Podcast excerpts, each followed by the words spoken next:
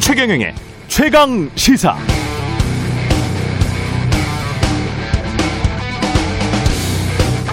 네, 일주일 전쯤 미국 뉴욕 타임즈에 난 기사인데요. 뉴욕 타임즈가 자체적으로 미국의 거의 모든 카운티, 군 단위 행정구역들을 다 조사해 보니까 트럼프 대통령 지지가 강했던 곳들에서 특히 백신 접종률도 떨어지고 백신 맞지 않겠다는 사람들 비율도 높더라는 그런 조사 결과가 나왔습니다. 이러다 보니까 민주당 지지자들 밀집 구역은 백신이 부족하고 공화당 지지자 밀집 지역은 백신이 남아도는 기현상도 벌어지고 있다고 합니다. 백신 맞기 제일 꺼리는 지역들은 시골, 소득이 낮고 대졸자 비율도 낮고 골수 트럼프 지지자들이 많았던 것. 반면 트럼프를 지지했지만 그렇게 지지한 지역들 중 상대적으로 부유하고 대졸자 비율이 높은 곳은 백신에 대한 저항이 덜했다고 합니다. 그렇다면 왜 무지하고 가난한 트럼프 지지자들은 백신을 믿지 않고 있는 것일까요? 이들의 불신은 트럼프 대통령이 지난해 봄 코로나 대유행 초기 지극히 정치적인 이유로 퍼뜨린 음모론, 중국 우한 연구소에서 인위적으로 바이러스를 퍼뜨렸다는 음모론으로부터 시작됩니다. 진짜 바이러스가 아닌 인공 바이러스니까 그렇다면 백신도 진짜일 리 없다. 가짜다. 이런 주장이죠. 그러나 공화당원이지만 부유하고 코로나19에 감염돼서 자연 항체가 생겼을 법도 한 트럼프 전 대통령마저도 백악관을 떠나기 직전 자발적으로 백신 접종을 했다는 것이죠. 나쁜 정치인들의 악의적이고 정치적인 가짜 뉴스나 정보들에 속거나 휘둘린 사람들만 바보가 되는 세상입니다. 우리는 절대 이렇게 되지 맙시다.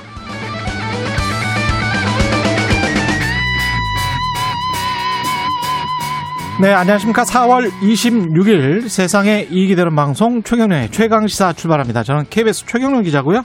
최경련의 최강 시사 유튜브에 검색하시면 실시간 방송 보실 수 있습니다. 문자 참여는 짧은 문자 50원, 긴 문자 100원이 드는 샵9730 무료인 콩 어플에도 의견 보내주시기 바랍니다. 오늘 1부에서는 정부의 화이자 백신 추가 확보, 막전, 막후, 또 향후 접종 계획 범정부 백신 도입 TF 이기일 실무 지원 단장과 연결해서 이야기 나눠보고요. 2부에서는 최고의 정치 아, 더불어민주당 강훈식 의원, 국민의힘 성일종 의원과 함께합니다.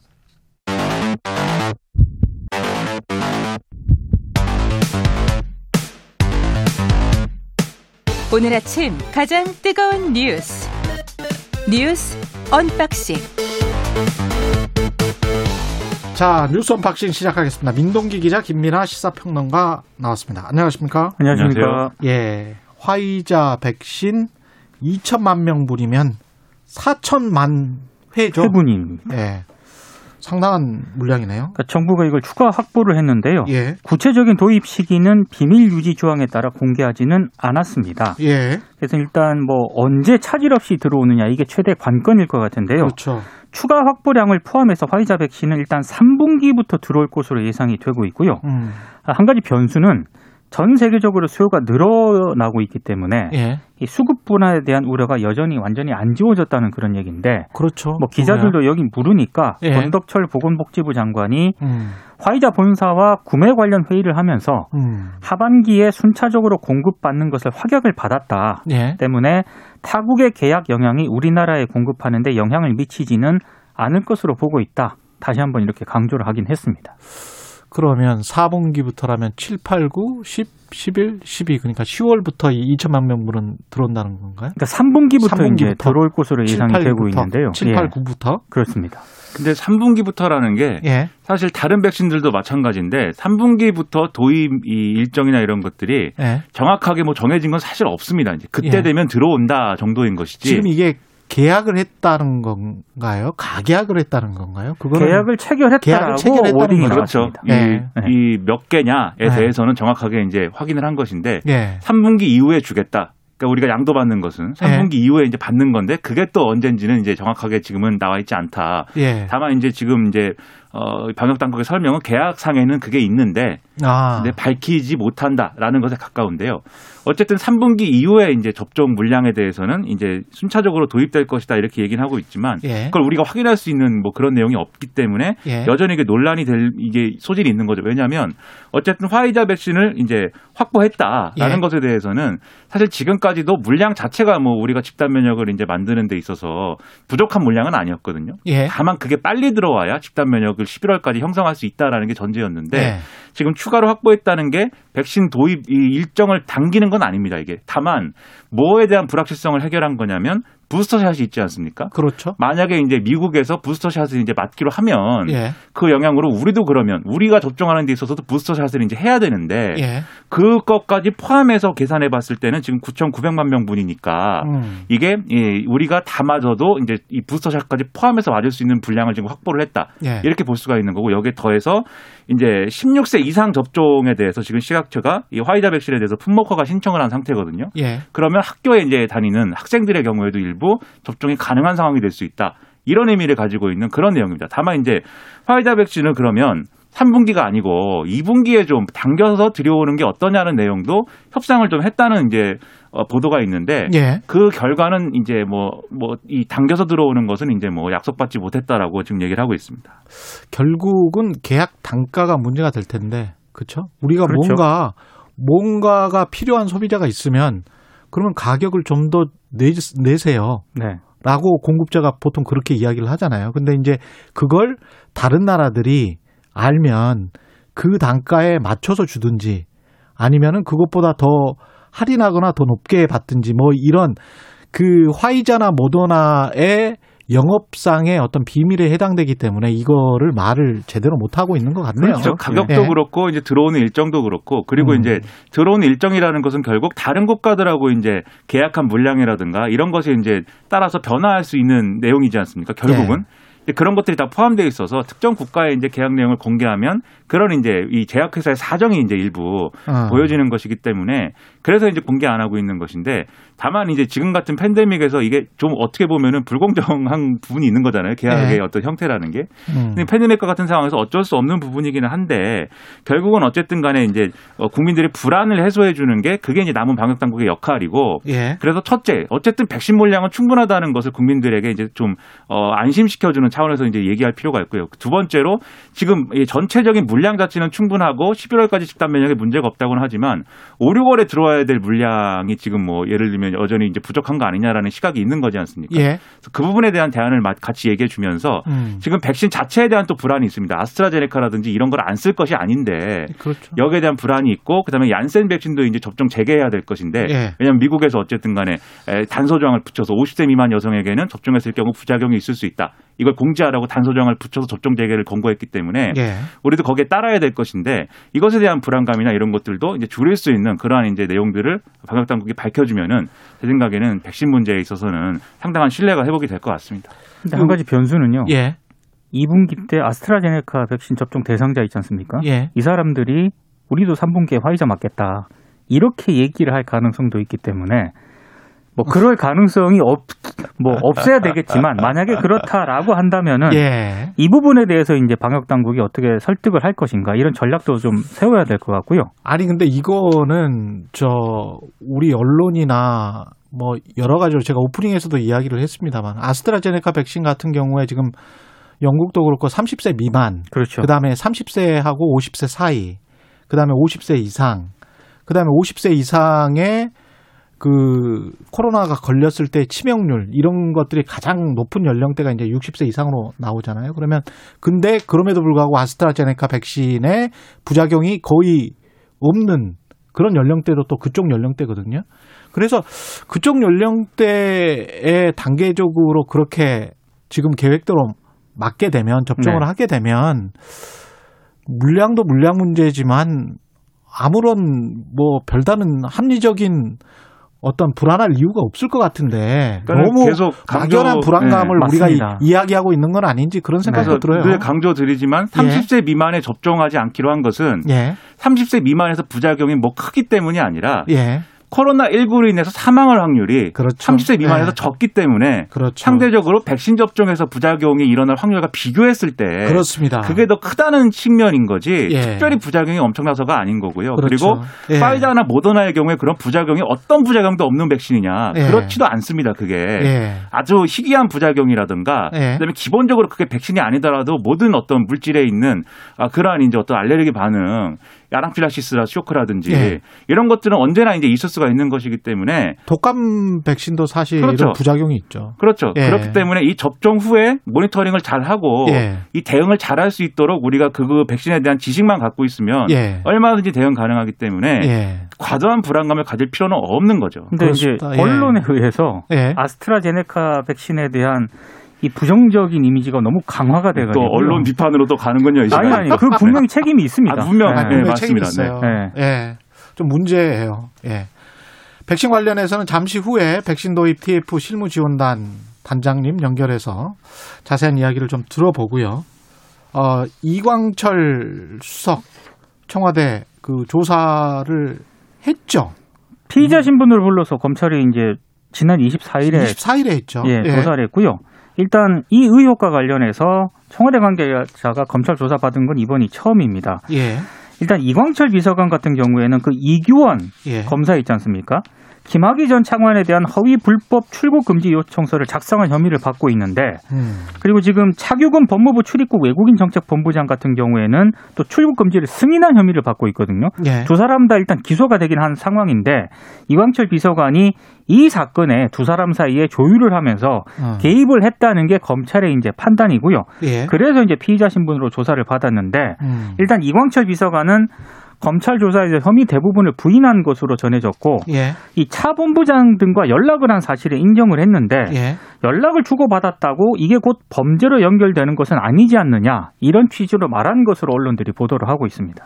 연락을 주고받았다고 범죄는 아닌 것 같고. 근데 이제 중요하게 혐의로 두고 있는 게 뭐예요? 허위 불법 출국 금지 요청서를 작성, 작성했다? 이게 이 작성한 것은 이규원 검사가 작성했다는 게 검찰의 판단이고 예, 지시했다? 차규근 이 두 사람 사이에 예. 아, 이 전체적으로 청와대가 기획을 한 것이다. 그래서 이 했다? 기획의 주범이 이광철 비서관 아니냐 예. 검찰의 이런 판단이고요. 혹시 뭐 그 윗선도 있는 것 아니냐라는 의심을 하고는 있습니다만 일단 검찰의 수사는 이광철 비서관까지 진행이 된 상황입니다. 그리고 여기에 더해서 방금 말씀하신 이 기획사정 의혹이라는 게 예. 소위 말하는 이제 윤중천 면담 보고서 허위 작성 유출 의혹이라는 게 있지 않습니까? 예. 이게 이제 이기원 검사가 이제 이 윤중천 씨를 면담한 전후에 작성한 이 보고서 내용을 사실상 여러모로 왜곡을 해서 특정 언론에 전달을 하고 이렇게 내용을 흘리게 하고 뭐 이런 내용들인데 예. 이 이제 내용에 있어서도 이광철 비서관이 일종의 이 내용들을 조율한 거 아니냐 어. 뭐 이런 의혹을 또 검찰이 갖고 있는 거죠. 특히 2019년 3월 달에 민감정 전 경찰청장이 국회에서 이 별장 동영상에 등장하는 남성이 김학이라는 것은 육안으로도 식별 가능했다 이렇게 얘기를 하는 그 사건이 있었는데 예. 그 사건 때 이광철 비서관이 이 당시에 이제 이른바 버닝성 사건에 연루됐던 윤규근 총경이라고 있지 않습니까? 예. 경- 이른바 경찰총장 예. 이분하고의 텔레그램 메시지 대화에서 뭔가 이 민, 민감정 청장이 더 세게 발언을 했어야 됐고 그래서 이제 검찰과 경찰의 대립 구도를 좀 더 이제 좀 강하게 만들었어야 된다라는 취지의 대화를 서로 주고받은 그런 내용들이 있고 뭐 이렇거든요. 예. 그래서 이런 것들이 결국 김학의 전 차관 출금이라는 게 예. 어, 당시에 버닝썬 문제라든지 이런 어. 것들에 대한 물타기 아니었냐 그런 차원에서 기획사정한 거 아니었냐 이게 당시에 야당의 주장이었는데 음. 그 연장선에서 검찰도 같은 이제 시각으로 이 사건에 접근하고 있는 그런 상황이고 여기에 대해서도 이광철 비서관의 역할 이런 것들을 조사를 한 것이 다 이렇게 볼 수가 있는 거죠. 그러네요. 예. 검찰이 이게 청와대로 향하는 월성원전 같은 경우에는 지금 한참 이야기가 되다가 뭐 별다른 뭐가 있습니까? 그거는 계속 청와대가 뭐 개입했다는? 아직까지 구체적으로 나온 건 없습니다. 음. 그 당시에 이제 청와대 비서관이었던 예. 최이봉 가스공사 사장의 경우에는 조사를 예. 받았는데 예. 이게 사실 뭐 빨리빨리 뭐 진도가 빨리 나가는 그런 수사는 아닌 것 같고요. 예. 좀 지지부진한 측면이 지금 있는 거죠. 경제성이 너무 낮게 평가했다. 그거 가지고 이제 조사를 하고 있는 것 같고 이거 같은 경우는 예, 좀 더 봐야 될 것 같습니다. 김학의 사건과 관련해서도 의심스러운 게 많은데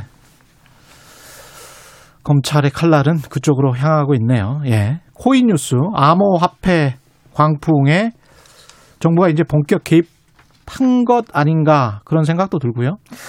본격 개입을 했다라고 하기에는 구두 개입 정도인가요? 나는 개입을 하지 않겠다라는 취지의 말을 강하게 하면서 사실은 개입을 한 건데 그러니까 예. 이게 지금 음성수 금융위원장이 음. 지난 20일 국회 정무위에서 한 발언 때문에 굉장히 이게 지금 일파만파 확산이 되고 있는데요. 예. 암호화폐는 인정할 수 있는 화폐가 아니다. 국민들이 많이 투자한다고 관심을 갖고 보호해야 한다고는 생각하지 않는다 이런 얘기를 했거든요. 예. 근데 지금 이것 때문에 이 부분에 안 들어왔으면 좋겠다. 그렇게 솔직한 심정이다라고 얘기를 했습니다. 투자하지 말라. 뭐 그러니까 이제. 예. 그 청와대 국민청원이 등장을 했습니다. 음. 그러니까 이 청원인의 주장은 부동산으로 자산을 크게 불릴 수 있었던 과거와 달리 청년 세대는 투자 기회도 없었는데 예. 코인 가상화폐 투자를 투기로 규정을 하면서 경고 메시지를 낸 은 위원장은 자진 사퇴해야 한다 이렇게 주장을 했거든요. 그 뒤에 지금 이 주말 사이에 또 엄청난 파문이 지금 계속 확산이 되고 있는 상황입니다. 그러니까 지금 뭐 비판적으로 볼 부분이 이게 사실은 똑같은 일이 2018년 말에 있었던 거지 않습니까? 그랬죠. 똑같은 논쟁과 똑같은 국면이 음. 있었는데 사실 그로부터 이제 시간이 많이 지났는데 그때부터 방향을 좀 잡았어야 되는 거거든요. 음. 이게 워낙 이제 뭐 코인과 관련돼서 무슨 이게 화폐냐 아니냐 무슨 자산 자산을 자산이라고 한다면 뭐로 봐야 되느냐 과세를 어떻게 해야 되느냐 이런 논점 들이 있지만 근본적으로 어떤 방향이라고 할 때는 이거는 이제 투자해서는 안 되는 이제 대상이기 때문에 아예 다 단속을 하고 막아버리든지 못하게 하든지 예. 그게 아니라면은 이게 이 시장 코인 시장에 이른바 이제 언론에 의하면 잡코인이라고 불리는 사실상 네. 사기에 가까운 그런 코인들도 막 등장을 해갖고 피해자들이 발생하고 있잖아요. 예. 그러면 관리를 철저히 하는 것을 전제로 해서 일부 허용하고 그 제도권 내로 편입을 시켜주든지 둘 중에 하나의 방향을 잡아서 갖고 왔어야 되는데 그게 아니라 코인 시장이라는 것은 이른바 자기들이 알아서 하는 과정이다라고 규정을 했지만 굉장히 이상한 방향으로 지금 흘러가고 있고 예. 거기에 대해서 금융위원회라든지 이런 금융당국이라든지 규제당국은 사실상 손을 놓고 있는 상황인데다가 이게 또 내년부터 이제 어쨌든 과세를 한다고는 했는데 예. 여당 내에서는 이번에 2030 여론이 너무 안 좋다라고 판단하다 보니까 음. 이 과세는 또 유예해야 되는 거 아니냐 이런 논의도 같이 지금 진행되고 있어서 음. 어느 방향이냐가 상당히 헷갈리고 있는 그런 상황입니다. 세계적인 시각에서 좀 봐야 될 것 같고요. 이 암호화폐 문제는 그리고 규제냐 규제가 아니냐 이거를 칼로 물 베듯 이렇게 확 벨 수가 없는 것 같아요. 예, 제가 보기에는 왜냐하면 시장이라는 게 pre코스닥 우리가 제 3시장 이야기를 했었지만 수십 년 동안 존재했었거든요. over the counter market이라고 해가지고 OTC 마켓은 영어 영어 너무 어려워요. 수십 년 동안 존재를 했었고 그것에 관해서 규제를 하는 순간 그게 이제 거래소가 되고 코스닥이 되고 어떤 규정이 생기고 뭐 이렇게 되는 거잖아요. 그래서 시장에서 어느 정도 형성이 된 다음에 그게 금융당국에서 어떤 부작용을 발견하고 그걸 차차 제도권 내로 진입하는 그 기간 같은 게 필요한 것 같아서 이거는 아마 미국이 어떻게 나가느냐에 따라서 전 세계가 금융당국이 공조를 할 것 같다는 그런 생각이 좀 듭니다. 그런 얘기도 있더라고요. 예. 미국 같은 경우도 암호화폐를 다 금융 상품으로 인정하는 건 아니긴 한데 그렇죠. 어떤 것 어떤 거는 또 지위를 또 인정을 해주기도 하고 슬슬 그런 이야기가 있죠. 네, 어떤 건 아예 이제 발행을 아예 금지시켜 버리는데 그러니까 절- 절차를 규정해줘야 되잖아요. 예를 들면 이 시, 그 코인 공개라는 걸 하지 않습니까? 기업 공개하듯이 그런 걸 통해서 이제 이 코인이라는 게 원리가 뭐고 안전한 상품이냐 이런 걸 검증하는 단계가 있고 그 근거에 따라서 이제 미국의 규제 당국은 판단을 하는 과정이 있는 건데 예. 우리 같은 경우는 그냥 이제 금지해 놓은 상태이기만 하고 그런데 이걸 또 사실 이용해서 외국에서 공개한 다음에 금- 국내 투자자들에게 투자하라고 막 이러는 상황이다 보니까 사실은 어떻게 해야 될지 모르겠다는 거죠. 뉴스 언박싱 민동기 기자 김민아 시사평론가였습니다. 고맙습니다. 고맙습니다. KBS 라디오 최경영의 최강 시사 듣고 계신 지금 시각 7시 39분입니다. 오늘 하루 이슈의 중심. 당신의 아침을 책임지는 직격 인터뷰. 여러분은 지금 KBS 일라디오 최경영의 최강 시사와 함께하고 계십니다.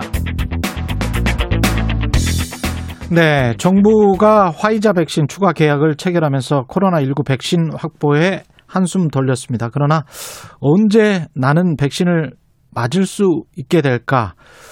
그 정확한 시기 이것은 국민들이 잘 모르고 있는 것 같고요. 지금까지 백신 확보 상황 앞으로 계획에 대해서 좀 더 잘 알고 싶습니다. 이기일 범정부 백신 도입 TF 실무 지원 단장 연결돼 있습니다. 안녕하십니까?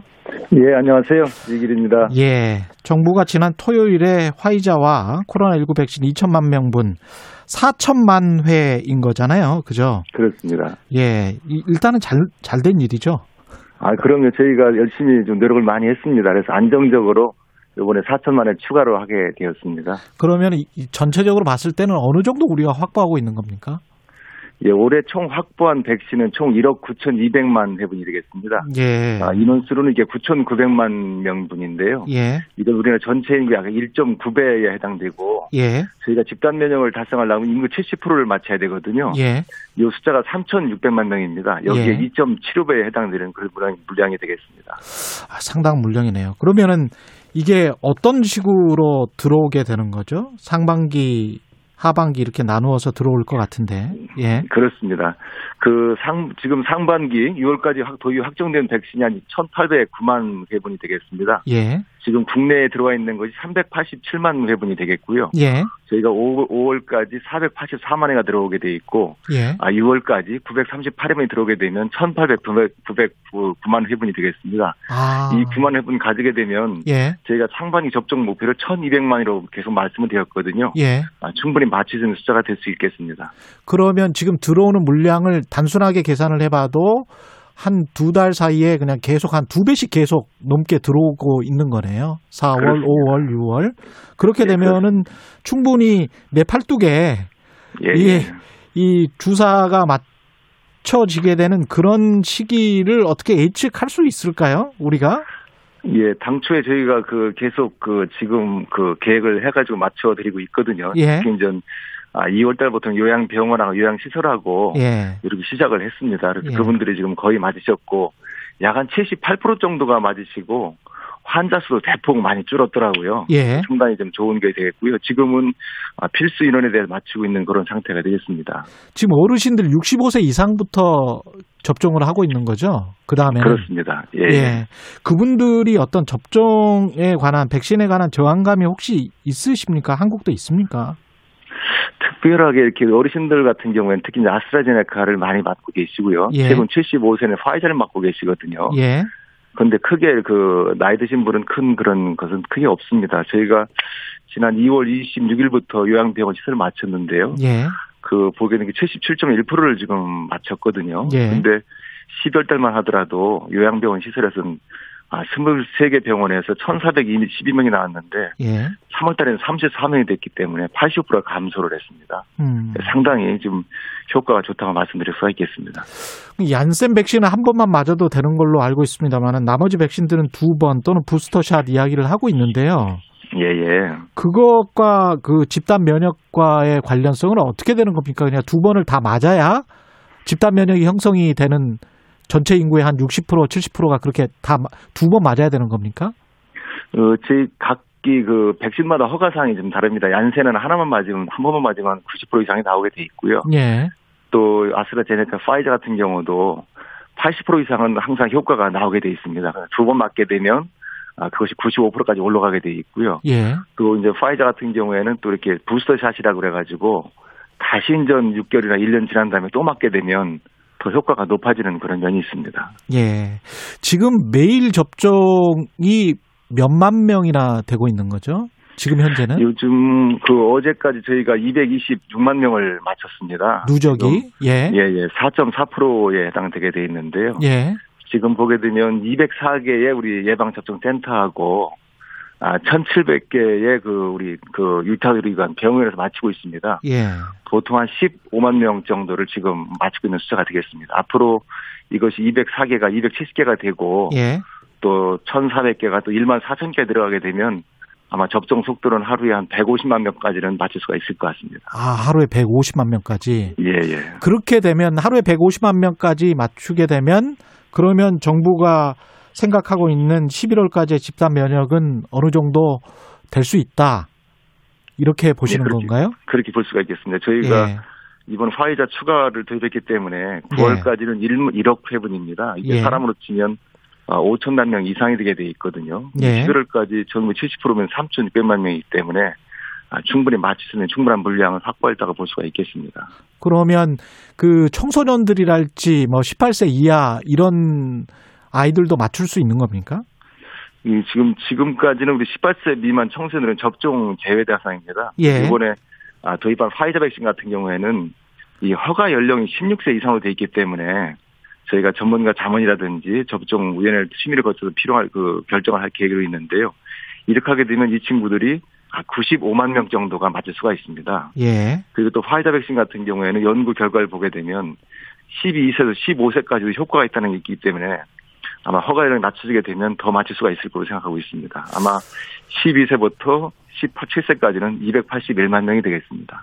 우리는 이렇게 준비는 단단히 하고 있는 것 같은데 예. 제때 이제 들어올 수 있느냐가 문제일 것 같거든요.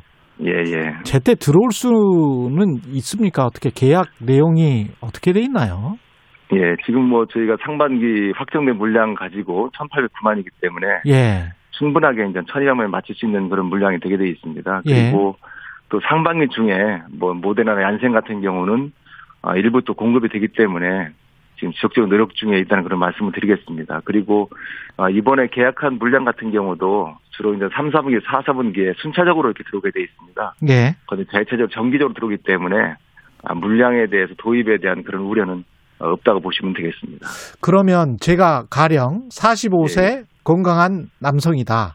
그러면 45세 건강한 남성은 언제쯤 백신 접종을 할 수 있게 될 것 같습니까? 단장님 생각에.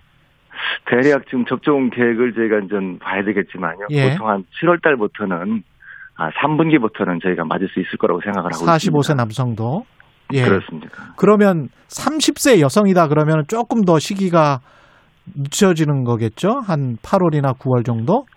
그때 같이 이제 저희가 이번에 그 백신이 추가로 도입됐기 때문에 예. 사실은 접종 계획을 전체로 좀 바꿔줘야 될 것 같고요. 예. 또 한편으로는 지금 그 파이자 같은 경우도 당초는 마이너스 75도, 75도 플러스 마이너스 15도에서 보관이 가능했는데 예. 이제 이게 접종 그 허가가 좀 변경이 됐거든요. 아. 우리 4월 16일부터 마이너스 25도, 15도가 됐기 때문에 이것도 이제 한다고 치면 아마도 좀더좀 많은 분들이 빨리 맞을 수는 있을 거라고 생각하고 있습니다. 아, 그렇군요. 그러니까 예. 뭐그 연령대는 30세부터 뭐 40대, 30, 40 이럴 거는 같이 맞을 수도 있겠네요. 거의 비슷한 시기에. 예, 저희가 자, 최대한 그 빨리 좀 맞출 수 있도록 예. 여러 가지 노력을 하고 있겠습니다. 예. 그 혹시 러시아산 백신이랄지 뭐 이런 것은 도입 계획을 어떻게 진행하고 있는 겁니까? 아니면은 이쪽은 화이자랑 이미 계약을 해서 토요일 날 계약해서 이제 이쪽은 물 건너 간 겁니까? 어떻게 된 건가요? 지금 러시아 백신 같은 경우도 60개국이 승인이 났고 아마 EMA라든지 WHO의 승인 절차가 진행 중에 있습니다. 예. 근데 우리나라는 이번에 이제 많은 백신을 충분히 확보했기 때문에 그 새로운 백신 도입보다는 아, 기존 백신을 차질 없는 수급에 아. 집중하는 것이 바람직하다고 생각하고 있습니다. 예. 그렇지만 혹시 모든 백신이 또 안전성과 유효성을 확보는 가장 중요하기 때문에 예. 아, 다른 나라의 인허가 상황이라든지 혹시라도 아, 우리나라에 들어오게 되면 그런 그 인허가라든지 그런 것을 살펴보고 있는 그런 중이라고 말씀을 드리겠습니다. 지금은 어느 정도 충분한 그 도입 상태가 돼 있습니다. 아, 그렇군요. 그 아스트라제네카 백신 관련해서 이제 혈전증과 자꾸 연관돼서 이야기하는 사람들도 있고 그런 보도가 나오고 있는데 여기에 관해서는 과학적으로 뭐 증명된 게 있나요? 아마 지금 보니까 외국 사례가 아스트라제네카 접종 후에 예. 혈소판 감소증, 동반 희귀전증이라고 해가지고 되어 나와 있는데요. 예. 아, 우리나라에서 한 건도 좀 나온 사례가 없습니다. 아, 그렇군요. 예, 예. 예. 그리고 아마 지난 그 4월 7일 같은 경우도 유럽 의약품청에서 아스트라제네카 같은 경우도 중증 진행과 사망을 늦추는데 큰 효과가 있다고 보여지게 돼 있고요. 예. 또 얀센드는 같은 계열의 그런 그렇죠. 약이거든요. 예. 그래서 여기도 우리 4월 23일에 18세 성인은 접종이 재개를 가능하다는 아, 미국의 발표가 있었습니다. 음. 이게 오늘 어 헬스조선인가요? 조선일보 계열사의 보도를 보니까 유럽인과 동양인의 어떤 차이도 있나 보죠. 혈전 같은 경우에 뭐 두 배에서 열 배 정도로 동양인이 아시아인이 좀 낮게 나타난다. 이런 예. 이야기가 있던데 이것도 의학적인 이야기입니까? 의학적인 이야기입니다. 왜냐하면 예. 모든 것이 이제 우리 유럽 분들하고 또 아시아 분들하고 서로 이렇게 그 임상이 많이 틀리기 틀린 면이 많이 있습니다. 그래서 유럽에서는 효과가 있다 하더라도 한국에는 효과가 없는 것도 있고 예. 또 유럽에서는 그 질병이 나타난 경우도 있지만 또 아시안 계열에서는 안 나타나는 경우이기 때문에 아, 저희가 건강보험도 계속 허가를 하다 보면 유럽에서 허가 나는 것이 꼭 우리는 안 나는 경우도 많이 있는 그런 상태가 되겠습니다. 예. 지금 보게 되면 아, 유럽에서는 요 증상이 나타나는데요. 아. 우리나라는 하나 한도 나타난 적이 없다는 말씀을 드리겠습니다. 그러니까 외신만 그대로 믿고 우리도 비슷할 것이다 이렇게 생각하면 또 안 되는 측면도 있, 군요 이게. 그렇, 습니다 저도 예. 지난 뭐 한 3주 전에 지금 그 보건의료 단체장과 같이 좀 아스트라제네카를 맞았습니다. 예. 근데 아무 이상 없이 지금도 잘 지내고 있습니다. 예, 단장님도 아스트라제네카 맞으셨군요. 예. 그렇습니다. 장관님도 맞으셨습니다. 아, 생각해보니까 대통령도 그 아스트라제네카 백신이었죠? 예. 그렇습니다. 예. 아스트라제네카를 맞으셨습니다. 예. 지금 저 백신 접종 후에 이상 반응으로 신고된 사례가 이제 197건이라고 하는데 이상 반응이라는 거는 뭔가요? 주로 좀 아낙시스, 아나팔락시스 그런 반응들이 되겠고요. 예. 그리고 이제 뭐 이렇게 어디가 좀 아프시다라든지 예. 그런 반응들이 주로 되겠습니다. 예. 그래서 저희 정부에서도 그런 그 아픈 거 그런 거에 대해서는 최대한 아, 보상을 할 수 있는 그런 체계를 갖추고 있습니다. 이게 그 의학적으로 설명할 수 없- 없는 건지 있는 건지는 모르겠습니다만 저 같은 경우에도 미국에서 독감 백신 맞았다가 과거에 예, 예. 한 2주 동안 알아 누웠거든요. 예, 예. 그런 것도 이제 부, 부작용인 거죠. 뭐 그런 것도 부작용이라고 개인 따라 다 틀리게 돼 있습니다. 그렇죠. 아, 보통 보면은 나이 예. 드신 분들 같은 경우에는 아, 크게 이렇게 아프신 것이 많이 안, 나, 안 나타나게 돼 있고요. 예. 또 젊은 분들 같은 경우가 이제 대체로 나타나는 경향이 있는데 예. 또, 또 의학적으로는 그것이 또 백신 면역이 형성되는 과정이라는 아, 그런 의견도 있는 그런 상태가 되겠습니다. 그렇군요. 예. 이게 지금 저 백신이 대량으로 어, 공급을 우리가 받게 되면 예방 접종 센터 아니고 일반 병원에서도 우리가 접종할 수 있습니까? 할 수 있습니다. 지금도 아스트라제네카 백신 같은 경우는 28도로 보관이 가능하기 때문에 아, 아, 지난 4월 19일부터 그 계약을 맺은 1,700개 동네 병원에 접종하고 있습니다. 아 그리고 그렇군요. 5월 달부터는 이것이 전국 1만 4천 개에서 접종할 계획이 있고요. 예. 예. 아까 말씀드렸는데 화이자 같은 경우도 아, 이번에 그 마이너스 25도, 마이너스 15도까지 최대 이주 보관이 가능하기 때문에 아, 위탁 의료기관에서도 그 접종을 확대를 준비 중에 있습니다. 앞으로도 아, 동네 병원에서 맞을 수가 있겠습니다. 우리가 지금 사망자 수는 많이 줄어든 거는 같은데 신규 확진자 수가 요새 그래프를 보니까 살짝 올라왔더라고요. 이거는 예, 예. 어떻게 봐야 됩니까? 어떤 요인들 때문에 그런가요? 아, 주로 보시게 되면 지금 그 일평균 어, 지난주 같은 경우 659명이 이제 이렇게 발생을 했고요. 예. 아, 지난주 대비로 해가지고 이제 3.38명 8명 정도가 증가를 했습니다. 평균적으로요. 예. 근데 주간 감염 재산은 지수 같은 경우에는 1.02로 아, 지난주보다는 낮아지고 있는 그런 상태가 되겠는데요. 주로 많이 나오는 것이 보니까 이제 뭐 교육시설이라든지 분부대라든지 또 요양시설 예, 이런 쪽에서 좀 많이 나오고 있고요. 예. 주로 그 다중 이용시설 같은 데에서 많이 나오고 있는 그런 추세가 되겠습니다. 아, 이스라엘 같은 경우에 완전 접종률이 뭐 한 50% 넘어가니까 실외에서는 마스크를 벗고 다닐 수 있게 정부가 했던데 예, 예. 우리 같은 경우는 그렇게 실외에서라도 마스크를 벗고 다닐 수 있는 그런 상황은 언제쯤이라고 예상하십니까? 저희도 지금 마스크를 이제 벗는 시기를 상당히 좀 그 궁금하게 되게 돼 있는데요. 예. 국민들도 많이 궁금해하실 거고요. 예. 아마도 집단 면역이 형성되는 아 11월 달쯤 돼야 되지 않을까 싶습니다. 11월은 돼야 된다. 그렇습니다. 이게 이 백신 접종을 그 한다 하더라도 예. 이 본인은 걸리지는 않고 있는데 또 상대방한테 옮길 수도 있고 그렇죠. 있기 그런 거기 때문에 예. 저희가 마스크는 계속 써야 되는 것이 되겠습니다. 알겠습니다. 오늘 말씀 감사하고요. 이기일 범정부 백신 도입 TF 실무 지원 단장이었습니다. 고맙습니다. 예, 감사합니다. 예, KBS 일라디오 최경련의 최강시사 1부는 여기까지고요. 잠시 2부에서는 최고의 정치 더불어민주당 강훈식 의원, 국민의힘 성일정 의원 만나보겠습니다.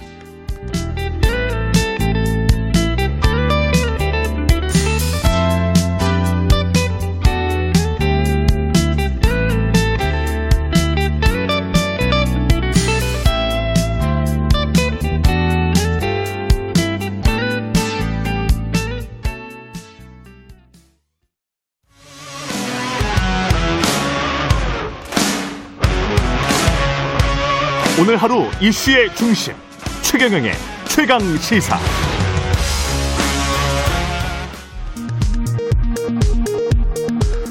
라디오 정보센터 뉴스입니다.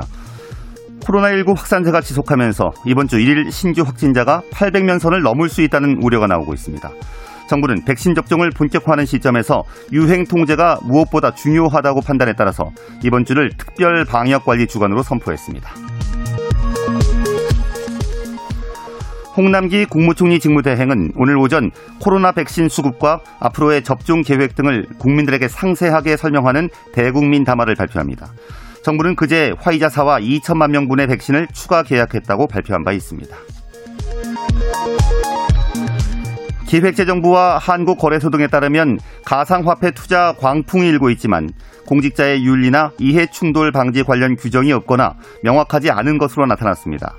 현재 금융당국은 사회 전반의 경고음이 커지자 뒤늦게 직원의 보유 현황 파악에 나서고 있습니다.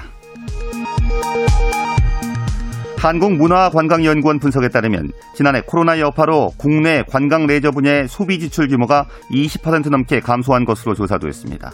특히 외국인의 국내 관광 레저 분야 지출은 70% 넘게 줄었습니다. 스가 총리 내각 출범 이후 25일 처음 치러진 세 곳의 일본 국회의원 재보궐선거가 집권 자민당의 전패로 끝났습니다. 이에 따라 코로나 대응 부실과 측근 비리로 지지율이 크게 하락한 스가 내각이 단명할 것이라는 관측에 힘이 실리고 있습니다. 지금까지 라디오 정보센터 뉴스 아나운서 최시중이었습니다.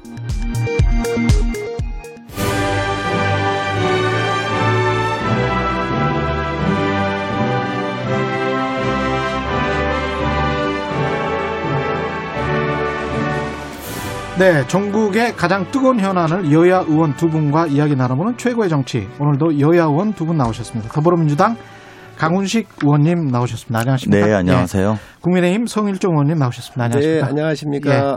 최경영의 최강 시사 유튜브에 검색하시면 실시간 방송 보실 수 있고요. 스마트폰 콩으로 보내시면 무료입니다. 문자 참여는 짧은 문자 50원, 긴 문자 100원이 드는 샵 9730 무료인 콩 어플에도 의견 보내주시기 바랍니다. 아, 백신 수급 문제 일단 한숨 돌린 것 같은 방금 우리 이길 단장 보건복지부의 보건의료정책실장인데요. 백신 도입 TF 실무지원단 단장인데 일단 이 목소리에서도 뭔가 자신감이 있는 것 같은 그런 느낌이 들더라고요. 한숨 돌린 것 같긴 한데 어떻게 평가를 하시는지. 예. 뭐 여당부터 하시죠. 아니, 공격을 받는 사람이 답변을 해야지. 공격을 네. 먼저 하셔야 답변을 해드리죠. 어, 우선 전 세계적으로 여러 백신이 있지만 예. 가장 안전성이 확보된 게 모더나와 파이자지요. 어, 뭐 정부나 다른 쪽 뭐 이런 쪽에서 다른 백신들도 안전하다 이렇게 얘기를 하지만 사실 지금 현재 13,000건에 이르는 부작용이 나왔고 외국에서 나오고 이런 걸 여러 가지 보면 예. 어찌됐든 안정성이 가장 좋은 것은 이 두 가지입니다. 그런데 예. 지금 모더나 모더나는 2천만 분 정도가 우리가 확보가 됐고 어 지금 파이자는 이번에 이제 또 어, 추가해서 2천만 분을 한 거 아닌가요? 그래서 3,300만 분 정도가 이제 확보가 된 거예요. 그러니까 그 양을 확보한 부분에 있어서 상당히 잘했다. 그러니까 어, 우선 이 심리적인 문제에서 국민들한테 에, 어찌됐든 이 양이 확보된 것은 상당히 잘한 일인데 지금 이 도입 시기와 양을 얘기, 아, 도입 시기를 얘기를 못 해요. 그리고 도입 시기가 예. 정확하게 몇 월 몇 월 이렇게 좀 나왔었을 텐데 양만 얘기를 하니까 이게 절반의 성공과 절반의 불안을 드린 거 아닌가 하는 생각을 갖고 있어요. 그래서 좀 더 우리가 치밀하게 11호의 집단 면역을 우리가 목표로 하고 있기 때문에 기존에 들어오게 돼 있는 것들이 몇월몇월 이렇게 들어옵니다. 이번에 또 2천만 분 확보한 것은 3분기 몇 월부터 어떤 형태로 해서 들어올 것인지에 대한 정확한 로드맵이 없기 때문에 음. 아직까지 국민들께서 100%를 신뢰하고 또 접종 스케줄에 대해서 그리고 이 도입 양과 접종 스케줄에 대해서 정확한 판단할 수 있도록 이런 부분들은 좀 부족하지 않나 생각을 하고 있습니다. 그래도 다 잘했다 하셔서 다행입니다. 아, 감사- 저는 정부가 잘하는 것은 아, 예. 늘 아니, 잘했다고 꼭 얘기합니다. 그러시진 않던데 꼭 그렇다고 또 하시네. 네, 하여튼 이번엔 잘했다 해주셔서 감사하고요. 예. 저희도 저희가 국민들이 만족할 만큼 빠르게 도입하지 못해서 오히려 송구합니다. 그리고 음. 야당한테도 그런 지적을 많이 받았고 국민들께도 지적을 많이 받았는데요. 어쨌든 어, 당초에 약속했던 11월 집단 면역 형성까지 한 발 가까워져서 예. 또 조기 달성도 가능한 사항이다 이런 부분에 있어서 어, 많이 좀 다행스럽게 생각하고요. 어, 계약한 백신이 일정대로 공급되도록 관리에 만전을 기해야 될 것이다 이렇게 생각이 들고 다만 이제 방금 말씀하신 것처럼 구체적인 월별 계획을 못하는 이유도 저희도 확인해봤죠. 확인해보니까 왜 그럽니까? 그게 그것까지 밝혀주면 다른 이게 지금 사실상 백신이 무기화되어 있거든요. 음. 그렇죠. 리고 백신이 쟁탈전까지 벌어지거든요. 예. 근데 한국에 이러이러한 일정으로 매달 얼마씩 나간다. 예. 그래서 총 몇 개가 어떻게 나간다고 하면 다른 쪽에서는 그러면 우리는 그러니까 이게 다른 나라와의 수급 관계에 있어서 예. 전제 볼륨들을 따지는 상황까지 가버릴 수밖에 없다라는 거예요. 예. 그래서 구체적인 말은 못하지만 예를 들면 분기 안에 얼마만큼 달성해서 주겠다. 요런 정도는 할 수 있다라는 겁니다. 음. 그리고 이제 그런 게 반대로는 이제 방금 말씀하신 것처럼 아 우리가 좀 더 늦어지는 거 아니야? 그 몇 달 사이에서라도 이런 음. 걱정도 있을 수 있지만 사실은 빠른데도 말을 못 할 수도 있는 거거든요. 그래서 그런 부분의 애로 사항은 아마 행정부로서는 음, 이야기를 하더라고요. 그래서 그런 걸 고려해 보면 어. 근데 큰 틀에서는 중요한 거는 이제 그렇게 달별로 보다도 예. 큰 틀에서 분기별로 정확한 계약대로 되는지 네. 요거는 만전을 기해서 저희가 지켜봐야 될 사안이고요. 예. 지금까지는 그렇게 방향이 움직이고 있다. 그래서 좀 다행스럽다 이렇게 생각이 듭니다. 저는 저강 의원님 얘기에 동의할 수가 없습니다. 왜 그러냐면 지금 이야기하는 것은 화이자나 모더나 같은 그런 회사들의 예. 논리에 정부가 굴복한 거예요. 음. 그래서 그러면 그런 것 같은 게 야당한테는 보완을 요청하고 어느 정도 얘기할 수도 있는 겁니다. 야당은 왜? 어떻게 그럼요. 도와주실 아, 수 야당의 시, 저 우리 집행부한테 와가지고 예. 지금 이런 걸 너무 계약적으로 월별로 다 보고를 하게 되면 예. 보고를 하게 되면 다른 나라에 왜 우리는 안 주느냐 뭐 이러한 무기화돼 있기 때문에 그거를 밝힐 수 없다고 지금 제약회사들이 얘기한다는 거잖아요. 지금 그렇게 말씀을 하셨는데 예. 그렇다고 한다면은 월별로 이렇게 계약이 되어 있으니 야당한테 얘기하면 야당이 이해하고 이 부분에 대해서 문제 제기를 안 할 수도 있는 것이죠. 아, 없습니다. 야당한테는 이야기를 해줬어야 된다? 아, 그러면요. 네. 그런데 그런 거 전혀 안 해놨어요, 지금까지. 이번에 2천만 분도 얘기가 없어요. 분명한 것은. 그랬다가 파- 언론에 파이자가. 한- 언론에 아, 한- 파이자, 잠깐만 제가 예. 얘기하고. 파이자가 지금 91개국에 접종을 예. 하고 있습니다. 91개국에. 예. 모더나가 46개국에 접종을 하고 있습니다. 우리나라 모더나 하나라도 지금 들어왔나요? 2분기에 들어온다 그랬잖아요. 안 들어와 있잖아요. 그렇게 하고서 91개국에 들어와 있는 이 제품 중에 그러면 이거는 몰라서 안 하겠습니까? 그래서 저는 이 정부의 무능이 백신을 구할 때 분명히 문제가 있어요. 그렇기 때문에 정부가 음. 분명한 것은 작년도 12월 초순부터 영국을 비롯해서 미국 비롯해서 다 접종을 했단 말이죠. 모더나든 화이자든. 우리는요, 이게 접종하는데 몇 개월씩 늦었습니다. 음. 이거 자체 몇 개월 늦으면 경제 성장도 회복도 느린 것이고 국민의 건강도 늦게 되는 거예요. 이 사실부터 답변은- 정부가 인정을 해야 되는데 네. 이런 것들을 다 묻으려 그래요. 그리고 또 이러한 개별적인 문제가 있으면 아까도 말씀드렸지만 야당에 수뇌부하고 얘기를 하면서 여러한 문제가 있습니다라고 와서 사전에 동의를 요청을 하면 저희가 그거 알고 야당이 문제 제기를 안 할 거예요. 자, 지금까지 한 번도 좀- 한 적이 없습니다. 네, 똑같은 이야기가 한 두 번 되셨으니까 예. 답변을 좀 드릴게요. 예. 말씀 잘하셨어요. 모더나 이야기가 역시 하시네요. 예. 이 제가 볼 때는 백신에 대한 지금 프로세스가 어떻게 됐냐면 야당의 주장들만 쭉 정리해 보면 이렇습니다. 백신이 불안정하는데 불안정한데 왜 다- 들어오려고 하냐? 그래서 들어왔어요. 그랬더니 아스트라제네카는 백신이 불안정한데 왜 초반에 초반에 하- 그랬었어요. 맨 처음에. 아, 예. 그 다음에 들어오니까 아스트라제네카는 불안, 불안정한데 왜 모더나랑 화이자는 안 들어오냐? 예. 그 이제 화이자 계약하니까 모더나는 왜 공급이 안 되냐 이러시고 2분기가 끝나지도 않았어요. 2분기 시작한 게 4월 달부터 2분기 아닙니까? 음. 근데 지금 2, 분기가 2분기가 됐는데 하나도 안 들어왔잖아. 벌써 이렇게 주장을 하신다는 거예요. 근데 이제 더 저가 걱정하는 건 뭐냐면 예. 이제 이렇게 하면서 우리가 비교하는 나라들이 이스라엘 같은 데를 많이 비교하죠. 그렇죠. 그리고 근데 이게 사실은 이스라엘 같은 경우에는 백신 접종 결과에 대한 부작용에 대한 정보 제공을 하는 조건으로 사실은 이스라엘은 음. 파격적으로 받은 거 아닙니까? 데이터를 다 주기로 했죠. 그렇습니다. 예. 사실상 이거는 도박과 저 제 개인적으로 보면은 도박이랑 별로 다르지 않다. 저는 이렇게 생각합니다. 이스라엘 국민들의 목숨을 상 담보로 한 도박과 전 다르지 않다고 보고 그렇기 때문에 실험 결과를 주겠다고까지 한 겁니다. 지금 예. 방금 영국 말씀하셨지만 백신 성진국이라고 일상이 이제 소개되어 있잖아요, 영국이. 그래서 일상 소개된 게 술집하고 체육시설 정도 시작, 운영이 시작된 거예요. 아직 공연하고 극장은 여전히 문 닫고 폐쇄된, 셧다운돼 있는 상태입니다. 우리 지난 1년 동안 늘 쓸 수 있었던 시설들입니다. 음. 그러니까 마치 백신이 만병통치약인 것처럼 그리고 이 백신 하면 이 백신이 문제고 이 백신 하면 이 백신이 안 들어왔다라는 식의 논리로서 설명하지 말고 지금 진행되는 것을 차분하게 좀 보고 대응할 필요가 있겠다는 말씀 좀 드리고요. 예. 그런 면에서 지금 아스트라제네카부터 뭐 화이자에서부터 뭐 모더나까지가 절차대로 순서대로 들어오는데 자 이제 들어옵니다. 그리고 확보가 부족하다 막 이래서 확보됐습니다. 아 그럼 뭐 달달이 밝혀라.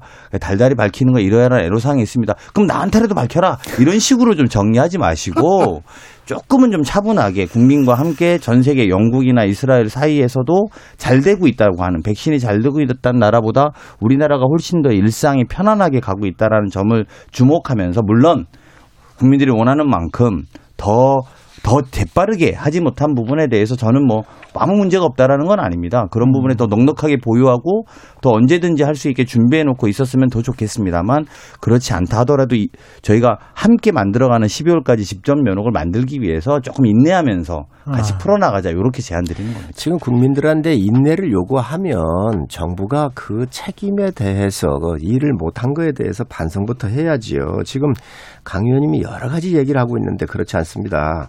왜 그러냐면 대통령께서 모더나 CEO하고 화상 통화를 했잖아요. 2분기 들어온다 그랬잖아요. 홍남기 부총리 국회 와서 뭐라고 얘기를 했어요? 2분기에 못 들어온다고 얘기했잖아요. 이게 팩트입니다. 또 김호란 기획관이 뭐라 했습니까? 김호란 지금 이 방역기획관 청와대로 갔잖아요. 예. 아니 그분이 여권에서 이 백신 같은 거 할 때 절대적인 영향력을 행사했었던 책임자였어요. 책임자가 아니라 의견을 내는 사람이었어요. 음. 그리고 그러니까 그런 능력을 인정을 해 청와대로 간 거 아닌가요? 그런데 우리나라 파이자나 모더나 같은 경우 구입 안 한 게 참 잘했다. 너무 비싼데 에? 뭐다 안 한 게 잘했다라고 오히려 얘기했던 사람들이에요. 이러한 사람을 지금 이 지금 컨트롤 타워로 청와대에서 임명을 했거든요. 늦은 건 늦었다고 얘기를 하고 또 문제 있는 건 문제 있다고 얘기를 하면서 국민들한테 조금 백신이 늦으니 양해를 해 주십사라고 이해를 구해야지요. 지금 야당이 이거를 물- 말꼬리 잡는다, 저거를 말꼬리 잡는다 이렇게 해서는 안 된다고 생각을 해요. 분명한 것은 지금 정상적 수급 계획이 아니잖아요. 다른 나라보다 다 늦었잖아요. 4, 5개월 늦었잖아요. 그렇기 때문에 다른 나라는 지금 마스크 벗고 있는데 우리가 4, 5개월 지나도 지금 못 벗고 있잖아요. 다른 나라 경제가 지금 회복되고 있는데 우리가 그렇게 못 하고 있잖아요. 이거는 정부의 총체적인 부실과 무능을 보여준 건데 이런 부분들에 대해서 저는 사과부터 하고 앞으로 더 잘하겠습니다. 이렇게 얘기 나오는 것이 정상이라고 생각을 해요. 아니 잠깐만 제가 이제 팩트는 확인을 해야 되니까 다른 나라 다 마스크 벗고 있는데 이 말씀은 아, 그건 제가 정정하겠습니다. 예, 예. 이스라엘이라든지 영국이 벗기 시작을 했죠. 예, 예, 뭐 예. 모든 나라가 벗은 예. 건 아니고 제가 아까 뭐 이스라엘, 어, 영국- 빠른 나라들이 지금 벗기 시작했어요. 실내에서만 벗고 네, 있는 아니, 거고요. 예, 그것도 그렇고 이스라엘, 영국도 제가 아까 설명드렸는데요. 음. 이스라엘은 인구 100만 명당 확진자가 9만 명 정도 돼요. 예. 인구 전체는 1000만 명 정도 되는 거고요. 그리고 그러니까 인구의 한 10%가 걸렸고 접종률이 한40% 정도 되죠. 예. 집단 면역 형성이 야외에서는 좀 벗어도 된다 정도를 내놓은 것인데 그것도 사실은 우리나라와의 규- 단순 비교하기 좀 어려운 몇 가지 사항들이 있죠. 하나는 우리는 인구 100만 명당 지금 확진자가 2천 명 정도 수준인 거고요. 그리고 그쪽에 비하면 이제 그런 규모의 차이가 있고 그리고 5천만 명이 그 면역을 형성하는 거하고 1천만 명이 면역 형성하는 차이가 좀 있습니다. 네. 그래서 그리고 세 번째는 거기는 그렇기 때문에 사실상 아까 말씀드린 것처럼 도박에 가까운 음. 전 국민의 정보 제공을 하는 조건으로 어 바- 백신을 들여온 상황이고요. 영국도 이야기하셨습니다만 거기가 지금 일상이 시작됐다는 게 술집과 체육 시설이 운영이 시작됐다는 거고 예. 극장하고 공연장은 아예 문을 닫아놨습니다. 극단적인 폐쇄로 지난 1년을 보내온 것이죠. 그래서 우리는 이미 이- 지난 1년 동안 이것들을 다 사용할 수 있었다는 점들을 고려해 보면 제가 볼 때 그런 단순 비교도 적절하지 않다 이렇게 봅니다. 저는 이 코로나 전국을 보면서 옛날에 여당이 했던 말을 한번 복기해드리고 싶어요. 국가 리더십과 위기관리 능력이 지금처럼 허물어진 적이 없다. 이 말은 언제 한 거냐면 메르스. 사태 때난 음. 이야기예요. 네. 그리고 네. 정부가 슈퍼 전파자라고 공격을 했거든요. 그 당시는 우리가 이러한 감염병을 별로 경험해 본 적이 없었어요. 또 이렇게 대형으로 커지, 큰 적이 없었고 이번 같은 경우는 전 세계적으로 퍼졌고 굉장히 큰 사건이잖아요.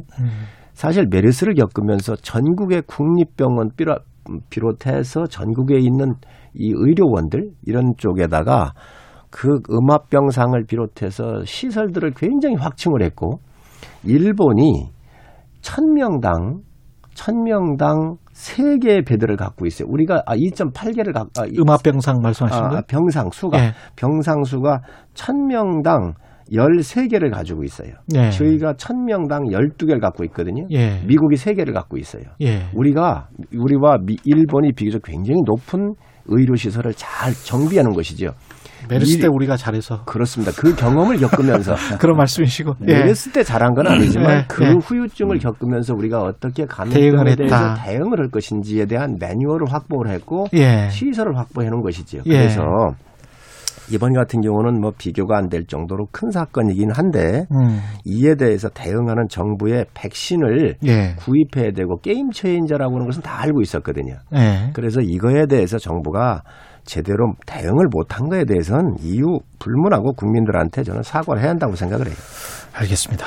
예. 백신 이야기는 여기까지 하고요. 그 감사원이 TBS 감사 절, 어, 절차를 착수를 했는데 이게 결국은 뭐 경쟁 프로여서 말하는 게 조금 그렇습니다만은 기본적으로 뉴스 공장을 타겟으로 한 것 아닌가 뭐 이런 이야기를 하고 있는데 어떻게 보십니까? 예. 일단 뭐 감사원은 TBS 회계 감사와 직무 감사를 할 수 있는 예. 권한이 있습니다. 그렇죠. 법적 권한은 네, 있죠. 법적 권한이 있고 예. 그 권한에 따라서 하는 것에 대해서는 뭐 음. 누가 뭐 문제 제기하기는 쉽지 않을 것 같고요. 예. 다만 이제 감사원의 검, 감사와 감찰이 특정 언론인을 퇴출시키기 위한 게 목적이라면 음. 그거는 언론 자유 침해에 해당되는 거기 때문에 예. 신중을 기해야 된다. 저는 이렇게 생각합니다. 예. 아니 떳떳하면 받으십시오. 국민 세금 쓰고 있지 않습니까? 예. 그다음에 세 번째 목적이 교통과 관련된 정보를 제공하게 되어 있는 게 분명하게 그 목적으로 명시돼 있잖아요. 음. 이세 가지가 원칙입니다. 그래서 지금 교통정보나 생활정보를 제공하게 돼 있는데 이것도 아니고 정치 프로그램을 운영한 게 사실이지 않습니까? 그리고 예. 김어준 하면 중립적인 인사입니까? 아닙니다. 지금까지 항상 이 편향된 사람이었고 정치적인 행위를 한 사람이에요. 자, 그러니까 그 분명히 편향성에 문제가 있고요. 또 이 국민의 세금이 들어가고 있기 때문에 당연히 이 요구에 대해서 쓰는 이 세금으로 운영되고 있는 방송에 대해서 공정성의 문제를 제기할 수 있는 거 아닌가요? 예. 이러한 부분에 대해서 감사원이 감사하겠다고 하는 거예요. 할 수 있는 거지요. 그러면 받으면 되는 겁니다. 떳떳하면 단순합니다. 왜 안 받습니까? 저는 받아라. 그게 오히려 본인의 그 지금까지 해온 것도 해명할 기회도 될 수 있을 건데 왜 이 감사원에 감사라니까 아 이거 언론 탄압이다 얘기를 하는데 아니 이 이 정부에서 임명한 감사원장 아닙니까? 아니 제가 그러니 감사가 안 된다고 하지는 아니, 않는데 아니, 아니, 네, 그러니까 이야기- 잠깐만요. 그러니까 송 의원님 말씀에는 맞는데 두 분 다 말씀이 맞는데 정치 편향성 문제하고 공정성 문제를 감사원이 감사할 수는 없고요. 없는 거잖아요. 그건 법적으로는 뭐 네. 그거는 어떻게 감사원이 정치 편향성이나 공정성을 제가 감사받지 감사원이 말자고 한게 아니에요. 감사할 감사 수는. 없어요. 반- 그거는 감사는 받는데 그거는 제가, 아무 네. 권한이 없어요. 감사원이 아니, 정치 지금- 편향성과 아니. 공정성에 관한 거는 아니고 실질 감사, 뭐 예산이랄지 그렇죠. 행정이랄지 그런 것에 관련된 것은 감사원이 감사하는 건 거죠. 당연하죠. 네. 자, 예. 지금 국민의 세금으로 쓰여진 겁니다. 그럼 예. 이 세금이 적정하게 쓰여져 있는지 예. 그렇잖아요. 또 그 이 해당 출연료에 대해서 적정한지 아닌지 많은지 아 이런 부분들 다른 방송과 비교할 수도 있고요. 음. 또 저는 어 저는 여러 가지 측면에서 판단해 볼 수 있다고 생각을 해요. 방송심의위원회 제재도 많이 받았거든요. 예. 자, 그런데 그 제재를 받았으면 이거 시정, 시정해야 되는 거 아닌가요? 왜? 세금으로 운영되고 있기 때문에 그러면 그런 부분들에 대해서 저는 감사원이 전 들여다볼 수 있다고 생각을 합니다. 저는 되게 이제 위험하다고.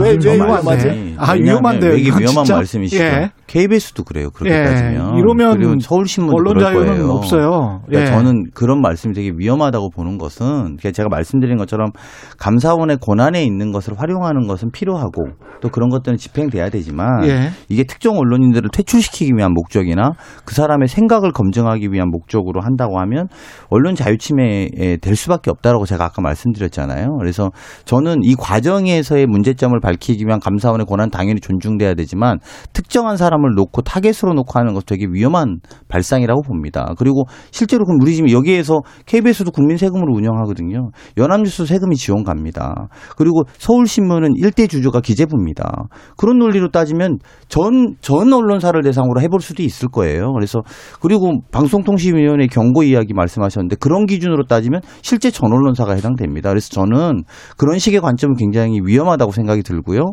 오히려 좀 차분하게 보실 필요가 있어요. 김어준님 입다고 그런 식으로 공격하시면 전 적절하지 않다고 봅니다. 공정성이나 독립성을 담보하는 게 방송의 생명이에요. 그래서 이 공정성과 독립성에 대해서 담보가 되기 때문에 세금을 지원해 주는 것이고 그에 따라서 이 정관에 명시되어 있는 대로 교통정보나 또는 생활정보 같은 경우를 시민들이 필요로 하는 정보를 주게 돼 있는 것이지요.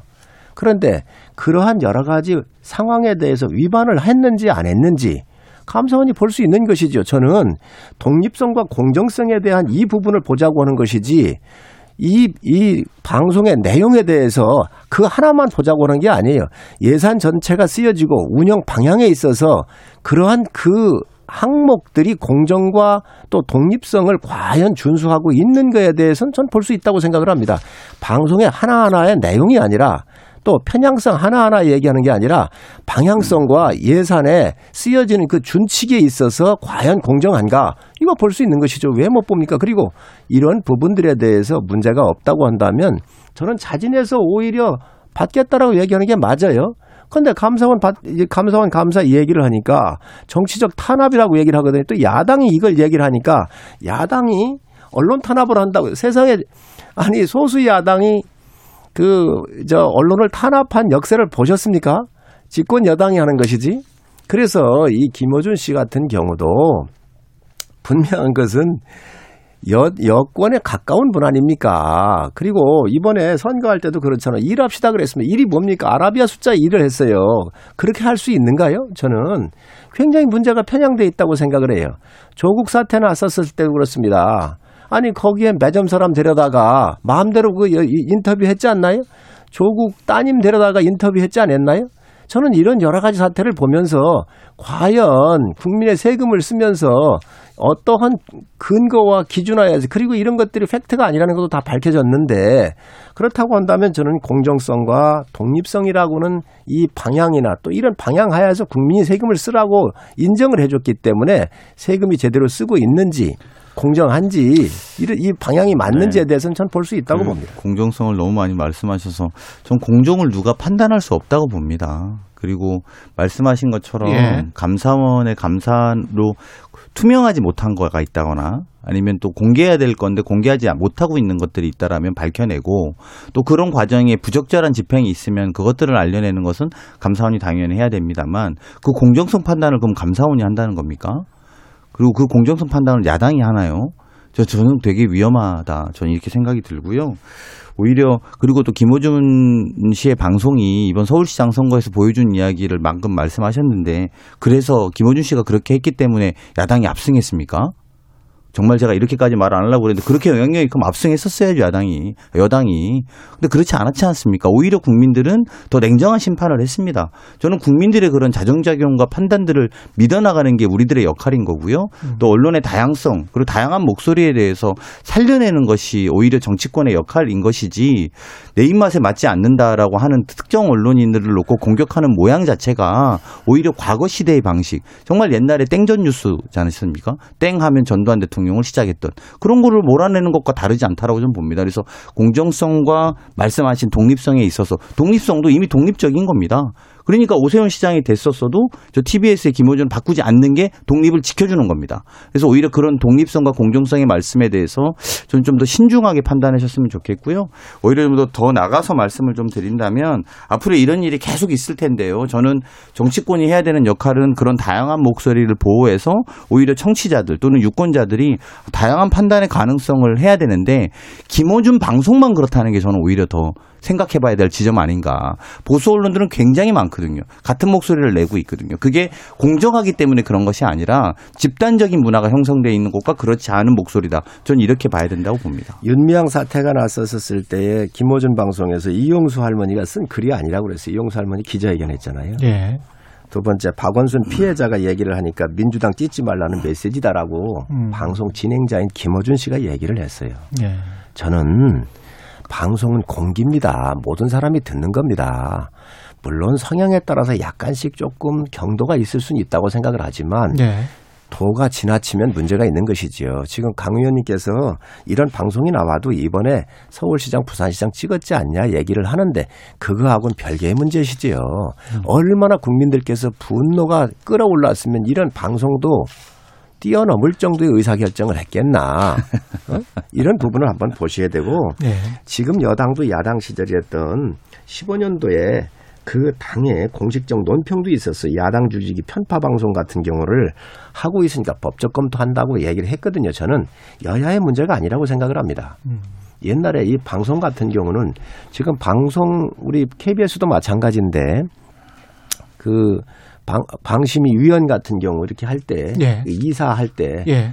어, 하여튼 이걸 중- KBS 이사요? 예, KBS 아마 이사도 포함됐을 거예요. 예. 그래서 MBC도 마찬가지였을 거고 그래서 당시에 박홍근 의원을 비롯해 가지고 언론법을 내놨었거든요. 음. 그래서 여야에서 추천하지 말고 국민이 정말 뽑자? 그렇습니다. 예. 중립지대에서 뽑는 그 법안을 내놨었는데 집권 여당이 그 당시 저희도 실수했어요. 그때 저희가 먼저 그것을 야당이 내는 걸 받지 않은 거 잘못한 것이죠. 잘못 그렇습니다. 반성하시면 되죠. 자, 그런데 여당이 야당이 여당 되니까 그 법 너희가 내놨으니 통과시키자니까 여당이 안 통과시켰거든요. 왜안 하냐? 응? 우리가 여야를 뛰어넘어서 뭐 여야를 뛰어넘자면 이런, 그때 이런 그렇게 부분들을 하셨어야지. 이런 부분들을 네. 앞으로 여, 야가 여가 되고 여가 야 될 거 아닙니까? 그렇기 네. 때문에 이런 부분들을 우리가 공정하게 가야 된다. 이제는 정돈할 때가 됐는데 예. 여기에 이제 김어준 사태가 또다 나온 거잖아요. 그렇기 때문에 저는 이 방송을 통해서 김어준 이 방송 같은 경우도 정말 공정하게 운영을 해야 되고요. 예. 국민의 눈이 무섭다는 걸 알아야 돼요. 맞죠. 예. 지금 뭐 조그만 이유 가지고 이게 무슨 감사의 대상이 아니고 이런 문제가 오죽했으면 감사원이 감사하겠다 그러겠어요. 그렇기 음. 때문에 이런 부분에 대해서 저는 반성하기를 바랍니다. 예. 김호준 뉴스공장 이야기는 여기까지만 하고, 예, 한 1분 정도밖에 안 남았는데, 사면론, 뭐, 여야에서 다 나오고 있는데, 그 부분은 어떻게 생각하시는지 두 분. 야당이 먼저 말씀하셔서 예. 원하시는 데가 아닌가요? 이제 항상 예. 제가 얘기를 해야 이제 저 공격에 대한 방어 준비를 할 수 있기 때문에 아니, 아니, 이게 사면론은. 저희가 하는 게 아니니까. 30초 정도씩밖에 안 남아서 두 분 다 뭐 필요하다고 생각하시는지 아니다라고 생각하시는지. 적폐 청산이라고는 예. 그큰 미명 하에 예. 전직 대통령이 구속을 했습니다. 저는 DJ 대통령을 저는 상- 개인적으로 굉장히 존경하고 좋아합니다. 예. 이분이 평생을 핍박받으면서 생명의 위협을 무릅쓰고도 자기를 우회했던 사람들도 대통령 된 이후에 정치 보복을 안 했었던 이 하나만으로도 DJ 대통령은 훌륭한 대통령이었어요. 음. 자, 그런데 이 정권에서 지금 전직 대통령 두 명 넣지 않습니까? 저희가 꺼내기 전에 역지사지 하시기 바랍니다. 꺼내기 전에 역지사지해라. 그 예. 여당에서도 사면 목소리가 나온 적이 있고 야당에서 사면 목소리 나온 적이 있잖아요 최근에. 예. 그 볼- 공통점은 둘 다 되게 혼나시더라고요. 예. 5초밖에 안 남았습니다. 아, 사면은 특별입니다. 공정을 해치는 일이기 때문에 신중을 기해야 된다고 생각합니다.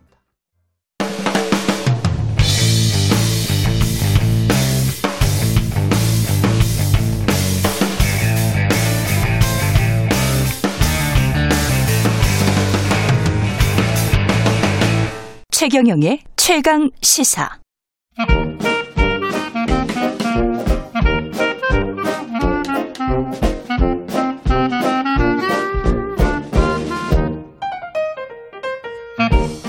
네, 최경룡의 최강시사 경제합시다. 월요일은 명쾌한 경제 이야기 해보고 있습니다. 박정호 명지대학교 특임 교수 나와 계십니다. 안녕하십니까? 예, 안녕하세요. 아, 이거 저 가상화폐 이야기 아까 뉴스 언박싱에서도 했, 었는데 예. 제대로 한번 해보겠네요. 예, 예. 학생들 명지대학교에서 좀 많이 만나시죠? 예, 그럼요. 수업 때 많이 만나죠. 온라인 얘기를 하죠. 한답니까? 어, 예, 생각보다 반응이 뜨겁습니다. 우리가 생각한 것보다 뜨겁고요. 그래요? 그리고 학생들에게 물어봤어요. 예. 그러면 네 주변에 다른 학교 학- 다니는 학생들도 많이 하니? 그랬더니 네. 아, 이게 좀 놀라운 건데 10대도 합니다. 10대도 해요? 왜냐하면 그 이게 개인 그 인증 그게 없잖아요. 아주 그 증권사처럼 성인인지 뭔지를 아주 엄밀하게 확인할 수 있는 프로세스가 없거든요. 아, 주민번호 입력하고 그런 절차가 없군요. 네, 네. 그런 그런 그 개- 거래소도 있거든요. 예. 그러다 보니까 10대도 하는 친구가 있는 거죠. 그러니까 모바일로 핸드폰으로 그냥 어떻게 하면 본인 임증해서 돈만 넣으면 이렇게 그렇죠. 그냥 네. 되는 겁니까? 네. 그러다 보니까 어 굉장히 열풍이 뜨 겁고요. 제가 하고 있는 강의 중에 이제 창업 입문이라는 수업이 하나 있는데 네. 거기는 이제 숙제로 사업 계획서를 하나씩 제출해 가지고 평가하는 부분이 있어요. 예. 학생들이 나름대로 어, 회사 CEO가 돼서 난 이런 사업 한번 해 보겠다. 이 사업 계획서를 제출하는 건데 이런 거 재밌어요. 네, 이런 재밌죠. 예. 이제 평가하는 사람은 아주 힘듭니다. 예. 근데 이제 이런 과정에서 학생들의 지금은 15%가 예. 가상화폐를 발행하는 걸 사업 계획서로 들고 온 친구들이 야, 이거 유행이구나. 정말 예 유행이죠. 예. 이 지금 뭘 알아서 하는 건지 뭔지 참 걱정되는 것도 있고 예. 우리만 이렇게 과열입니까? 아니면 해외에서도 이, 이 난립니까? 어, 해외에서도 당연히 열풍이긴 한데요. 예. 특히 한국의 열풍이 심한 것 같습니다.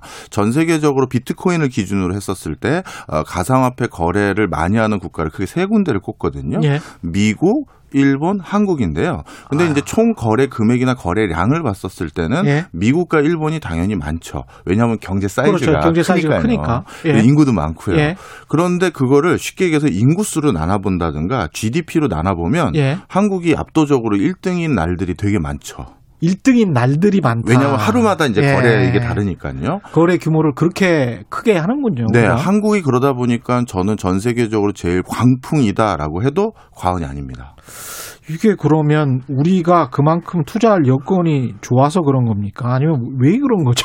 일단 예. 이렇게들 많이들 분석들 하시더라고요. 요즘 예. 가상화폐 가장 뜨거운 관심을 보이고 있는 계층이 예. 20대, 30대인데 예. 어 일부는 일부 저희 저 뭐저 학교 선배님들 중에서도 아니 요즘 젊은 친구들이 말이야 미래를 위해서 좀 대비도 하고 차근차근 모아야지 너무 이거를 뭐 이렇게 일확천금을 노리고 이렇게 할 수 있느냐 이렇게 얘기하시는 분들도 계세요. 그렇죠. 근데 뭐 예. 일부는 맞지만 일부는 좀 틀린 말씀입니다. 좀 설명을 드리면 예. 전 세계적으로 젊은 친구들이 저축률이 떨어지는 나라들의 공통점이 있어요. 공통점이 뭡니까? 복지제도가 완비된 거예요.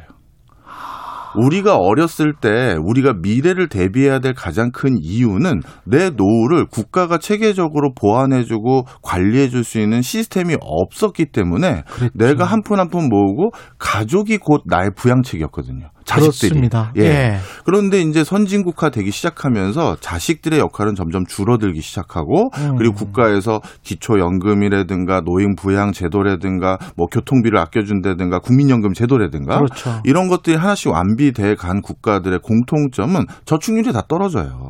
우리는 그게 완비되지도 않았는데 사실은. 뭐 그렇긴 하지만 옛날에 비해서는 굉장히 공고한 좋아졌죠. 수준이죠. 예.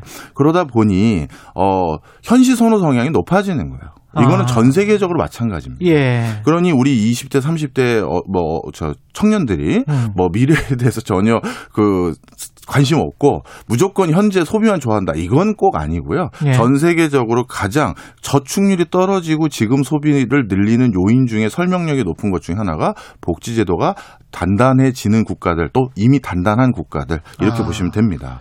부동산 가격의 폭등이나 이런 것 때문에 야 미래에 내가 저 아파트를 지금 돈 벌어서 내가 소득으로 살 수 있겠어 이런 생각도 조금 작용하기는 할 겁니다. 예, 맞습니다. 예. 제가 저 친구 그 제가 무슨 통계를 가지고 있는 건 아니고요. 예. 제가 하고 있는 수업들에서 만난 학생들에게 예. 물어보죠. 그래서 비트코인으로 돈 많이 벌었냐? 막 하면 예. 이제 아 뭐 얼마 벌었어요? 아니면 전 늦게 들어가서 뭐 여러 친구들이 있어요. 예. 그럼 그렇게 많이 돈 벌었으면 교수님한테 밥 한 번 사야지 하면서 예. 장난삼아 그러거든요. 예. 그러면 이 친구들이 다 하는 얘기가 뭐냐? 예. 비트코인으로 본인들은 돈이 없으니까 시작은 했지만 어. 돈 모으면 집 사고 집. 건물 사는.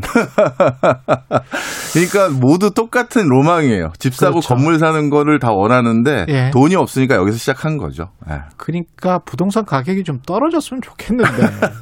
예. 아, 그건 또 쉽지가 좀 않은 것 같고. 이, 그래서 가상화폐 가격이 우리나라에서 유독 더 좀 높 다고 해서 김치 프리미엄 이런 이야기도 나오는 것 같은데. 예, 맞습니다. 이제 예. 이게 이제 말 그대로 수급에 의해서 결정되다 보니까 예. 우리나라는 그만큼 열풍 소비자들의 관심이 높기 때문에 김치 프리미엄이 당연히 붙는 것이 있고요. 음. 이 김치 프리미엄도 사실 정상적인 저희 경제 공부한 사람들이 보기에는 이해가 잘 안 되죠. 이해가 안 되죠. 예. 예. 하나의 대상이 어떻게 가격이 이렇게 크게 차이가 있을 수 있을까? 얼마나 차이가 납니까? 뭐10% 이상씩 차이가 나는 경우도 있어요. 예. 그러니 예. 이거는 정말 어 이해를 못 하죠, 저희들도. 예. 왜냐하면 실물이라고 하면 예. 교- 물류 비용도 있고 그렇죠. 관세도 있고 그러니까 10% 예. 이상씩 차이가 날 수도 있어요. 예. 그리고 비교역제라고 해서 국내에서만 쓰거나 해외에서만 쓰는 것도 가격 차이가 있을 수 있어요. 예. 근데 이거는 클릭 한 번이면 10분 만에 넘어가는 거거든요. 그런데 가격이 10%. 이렇게 예. 있다라는 건 여기에서도 분명 이 김치 프리미엄을 잘 활용해서 어 뭐랄까요? 아, 이걸 저 차익거래라고 부르는데 주식시장의 사- 예. 차익거래. 예. 그런 형태로 돈을 주구장창 벌었던 분들도 계시고 지금도 제가 거길 딥하게 모르지만 예. 그런 분들이 계실 거예요. 대표적으로 하나 사례만 말씀드리면 예. 지금은 이게 어려워졌다고 들었는데 예전에 홍콩에서는 ATM기에서 비트코인을 결제받거나 거래를 할 수가 있었어요. 음. 홍콩에 ATM기 그 기, 기기가 있었습니다. 예. 그런데 그때 비행기 왔다 갔다 하는 그 저 뭐죠 티켓 가격보다 예. 김치 프리미엄 붙은 그것을 일정 거래 규모 이상을 해버리면 그게 더 비싼 거예요. 가가지고 ATM기에서 뽑아오는 게 훨씬 낫네. 그렇죠. 예. 그렇게 해서 진짜 금깨기라고 해서 금요일마다 저기 마카오나 홍콩에 비행기 타고 가서 여행도 거기 하고. 그렇죠. 거기 ATM기에서 비트코인 결제해가지고 프리미엄 차익 얻고 현지에서 놀 거 놀든지 아니면 그냥 가져오든지 그걸 계속 주말마다 하시던 분도 제가 진짜 봤던 적이 있죠. 예. 이게 이 정도로 열풍이면 주식도 그렇고 다른 시장에도 좀 영향을 미칠 수가 있겠습니다. 아, 그렇습니다. 사실 예. 지금, 어, 코스닥 같은 경우는 예. 제일 안타까운 게 우리나라 이제 중견, 중소 기업들이죠. 그렇죠. 지금 그 어느 때보다도 코스닥이 다시 정점을 찍고 기업들이 활로를 모색하고 많은 투자 자금들이 더 유입될 수 있는 좋은 기회인데 그 돈들이 상당 부분 이 비트코인을 가버린 거예요. 그래. 그래서 지금 코스닥 회사들 중에서 IPO라고 하죠. 이제 예. 처음 이제 상장 준비하는 이런 회사들이 좀 있었거든요. 예. 이렇게 좋을 때 우리도 상장해서 투자 자금 좀 모아보자 했는데 아 이거 괜히 그 타이밍이 아닌가 걱정하는 분들도 계시죠. 변동성이 큰 거를 좋아하는 상당히 투기적인 거죠 이게. 그- 그럼요. 예. 투기적인 부분이 있죠. 투기적인 그 투자자들이 좋아했던 그런 섹터들이 있는데 그 분야들이 조금씩 이쪽으로 이동을 하는 것 같습니다. 근데 이게 자꾸 이제 가상 화폐라고 하니까 이게 통화가 될 수 있는 것 아닌가 그 이야기를 많이 한단 말이죠. 그러면서 이제 대박을 꿈꾸는 사람들이 많은 것 같은데 실질 적으로 이게 가능한 이야기입니까? 어, 처음에 이제 이 누군지 모르겠지만 예. 이 비트코인으로 대표되는 이 가상화폐를 처음 만든 사람은 그 사람이 이제 처음 우리가 제네시스 코인이라고 불러요. 그러니까 비트코인을 처음 만들고 창세기. 그렇죠. 처음 그 만든 사람이 첫 번째 코인을 채굴 했을 거 아니겠습니까? 예. 그 채굴하고 나서 거기 빈 여백에 뭐라고 써놨냐 하면요. 예. 어, 영국 재무부에서 추가적인 재정을 발행하기로 결정. 요걸 써놨어요. 그 뭐냐면 이야. 이 메시지는 뭐냐면요. 예. 이 비트코인을 딱 처음 그 엔지니어가 누군지 모르겠지만 예. 그 사람이 만든 연도가 2009년입니다. 예. 근데 2009년이면 언제 바로 직후인가요? 글로벌 금융위기. 금융위기죠. 아마 이걸 만든 알고리즘을 설계한 내용을 자세히 저도 들여다봤더니 예. 굉장히 금융에 해박하신 어떻게 보면 금융회사의 I 그 SI 관련한 IT 담당이구나. 그렇죠. 그럴 가능성이 높아요. 왜냐하면 그러네. 너무 맥락이 거기에 딱 맞춰져 있어요. 근데 뭐가 딱 빠져 있 느냐? 중앙은행만 뺀 거예요. 일종의 저항군이었구만. 그런 느낌이 있어요. 예. 그러면서 뭐 그 반군이었네, 반군. 중앙은행 반군들이었구만. 그 메시지가 무엇을 예. 의미하는 거냐면 예. 이런 거죠 일종의 내가 그동안 그 많은 수수료를 내 가면서 금융 걸- 결제를 해 왔고 금융 거래 했던 것은 그 수수료로 또는 그 세금으로 금융 당국이 금융 시스템의 안정을 도모해 준다고 했었었는데 예. 지금 이 사태가 뭐냐 글로벌 금융 위기에 예. 니네 뭐 하고 있었 느냐? 그럴 거면 저 무용지물에 해당되는 저 믿을 수 없는 그 금융 당국을 배제하고 우리들끼리 자체적으로 돌아갈 수 있는 생태계를 만들자라는 취지가 더 가까웠던 것 같아요. 부- 그분이 분명 그 메시지 그 신문 기사를 칼럼을 딱 인쇄해서 처음 제네시스 코인을 만들었거든요. 그러니 이건 뭐냐 하면요. 예. 쉽게 말해서 현금을 대용하려는 목적이 아니라 예. 그 금융 체계 시스템 그렇죠. 서로 관리 감독을 하는 분산 원장이라고 저희는 부르는데 예. 그걸 만들려고 했던 것 같은데 예. 이름이 코인이라는 이름을 붙여버리니 그렇죠. 우리가 이거를 화폐로 이해하고 화폐로 사용하려 던 시도들이 더 많은 것 같아요. 쉽게 얘기해서 이건 기술입니다. 그잖아요. 그렇죠. 예. 분산 원장이라는 기술이거든요. 예. 기술이라는 건 쉽게 말씀드리면 가치 중립적이죠. 음. 예를 들어서 칼이라는 걸 도둑의 손에 쥐어주면 남을 위협하는 무기가 되지만 예. 칼이라는 걸 의사의 손에 쥐어주면 사람을 살리는 메스가 되는 거예요. 그렇죠. 그러니까 블록체인, 가상화폐, 이그저 비트코인 이건 악의 축이다. 기술이 무조건 악인 게 어디 있어요. 이거를 잘 사용할 수 있게끔 제도 그릇을 만들든지 예. 아니면 그걸 사용하는 사람이 선한 마음을 가지고 있든지 하면 되는데 예. 이게 초창기에 코인이란 말이 들어가기 시작하면서 화폐로 이용하고 그동안 화폐 결제라든가 해외 송금에는 우리가 음성적인 자금들이 오고 가는 걸 막기 위한 정부가 오랫동안 해놓은 어떤 장벽들, 제도들의 틀이 있잖아요. 예. 딱 보니 이게 그걸 회피하기가 제일 좋거든요. 아. 그러니 지금 이걸 이용하는 사람들의 일정 부분이 예. 일정 부분이 탈세범들. 그, 그렇지 그런 걸로 활용하는 분들이 많이 있는 건 분명한 사실입니다. 갑자기 화폐 시장에 체계바라라는 생각이 드네. 아. 처음 만든 사람은 그런 생각을 가졌을지 모르지만 그런 이상적인 혁명의 이상이 타락하면서 이 몰락하는 현실과 이렇게 이 접목이 되면서 안 좋은 모습이 자꾸 나타나는 그런 것 같기도 하고 그러네요. 맞습니다. 사실 예. 그래서 일반 개인들은 이걸로 이제 뭐를 결제할 수 있다며 이걸로 뭐 스타벅스에서 커피도 살 수 있다며 이런 걸로 화제를 많이 삼지만 예. 진짜 금융의 전문가들은 이게 그런 의미가 아니라 이제 관련 당국과 배제된 금융회사들끼리의 상호 견제를 통해서 결제를 할 수 있는 시스템으로 이해하는 기조가 더 높아요. 아. 그러니까 현금의 대체, 대체제가 아니라 예. 실질적으로 2015년에 세계 9대 은행들이 공동 표준 기술을 개발하기로 R3를 한번 시도해 본 적이 있어요. 아, 우리도 해보자. 네, 이게 예. 뭐냐? 이 비트코인 블록체인이라는 이 기술 체계를 가만히 보니까 그동안 자신들이 가지고 있었던 몇 가지 허들들을 넘을 수 있는 게 보이는 거죠. 음. 예를 들어서 설명드리면 기업 들이 예. 다국적 어떤 어 지점들을 가지고 있는 기업들 같은 경우는 예를 들어서 한국에서 어떤 소비자가 신용카드로 뭔가 결제했습니다. 예. 그럼 그 결제한 금액이 저기 미국 본사까지 송금되는 데는 결제 일 플러스 4일에서 5일이 걸리는 게 통상적이에요. 예. 그리고 그 과정에서 한 4개에서 5개 금융회사들을 거쳐가야 돼요. 예. 뭐 신- 국내 신용카드 그랬죠. 회사에서 맞습니다. 은행에서 막 이렇게 예. 걸려야 되거든요.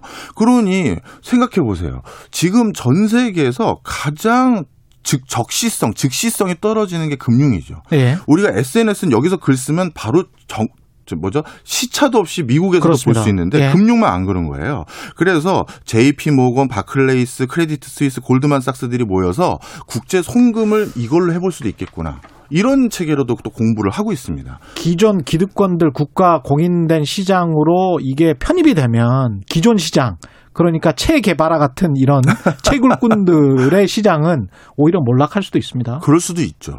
예. 그래서 이게 잘 보셔야 되겠네 이거. 저는 이렇게 해도 생각이 들어요. 예. 이제 전 국민 한 300만 명에서 400만 명이 예. 이미 돈을 여기다 넣었고요. 예. 그것도 수십조 원을 그렇게 는 이 상황을 영원으로 만들 수 있는 강 큰 정당 이제는 없을 것 같고요. 예. 이 과정에서 어떻게든 제도적으로 제도권을 수용을 할 수밖에 없어 그렇겠죠. 보이고 예. 그 과정에서 이게 양성적으로 잘 발 달할 수 있는 틀이 될지 아. 아니면 오히려 이제 투기판이 없어졌으니까 예. 에이 관심 없어 하고 빠져나올지 그건 한번 지켜봐야죠. 알겠습니다. 아우 재밌었습니다. 예, 최경영의 최강 시사 경제합시다. 박정호 명지대학교 특임 교수였습니다. 고맙습니다. 감사합니다. KBS 라디오 최경영의 최강 시사 듣고 계신 지금 시각은 8시 45분입니다. 최경영의 최강 시사는 여러분과 함께합니다. 짧은 문자 50원, 긴 문자 100원이 드는 샵 9730. 어플 콩과 유튜브는 무료로 참여하실 수 있습니다. 네, 지난해 12월 세상을 떠들썩하게 했던 방배동 모자 사건 기억하십니까? 지병으로 숨진 어머니 죽음을 몇 달 동안 인지하지 못했는지 알리지 못하고 노숙 생활을 했던 30대 지적 장애 아들 사회복지사가 우연히 그를 발견하고 돕게 되면서 알려진 사건인데요. 사건 이후 아들 최용준 씨의 삶 어떻게 달라졌는지 KBS 시사기획창 홍혜림 기자가 아, 최용준 씨의 삶을 100일간 취재해서 어제 시사기획창에서 보도를 했습니다. 홍혜림 기자 나와 있습니다. 안녕하세요. 네, 안녕하세요. 예. 방배동 모자 사건을 이름만 듣고 잘 그 내용은 희미하신 분들이 있을 것 같아요. 어떤 사건이었습니까? 네, 간단히 설명드리면요. 지난해 12월이었습니다. 서울 이수역에서 30대 발달 장애인이 구조가 됐는데 음. 이 발달 장애인 이런 말을 합니다. 엄마가 집에 숨져 있다. 그래서 아. 가봤더니 정말 사망한 지 6개월이 넘은 채로 있었고요. 예.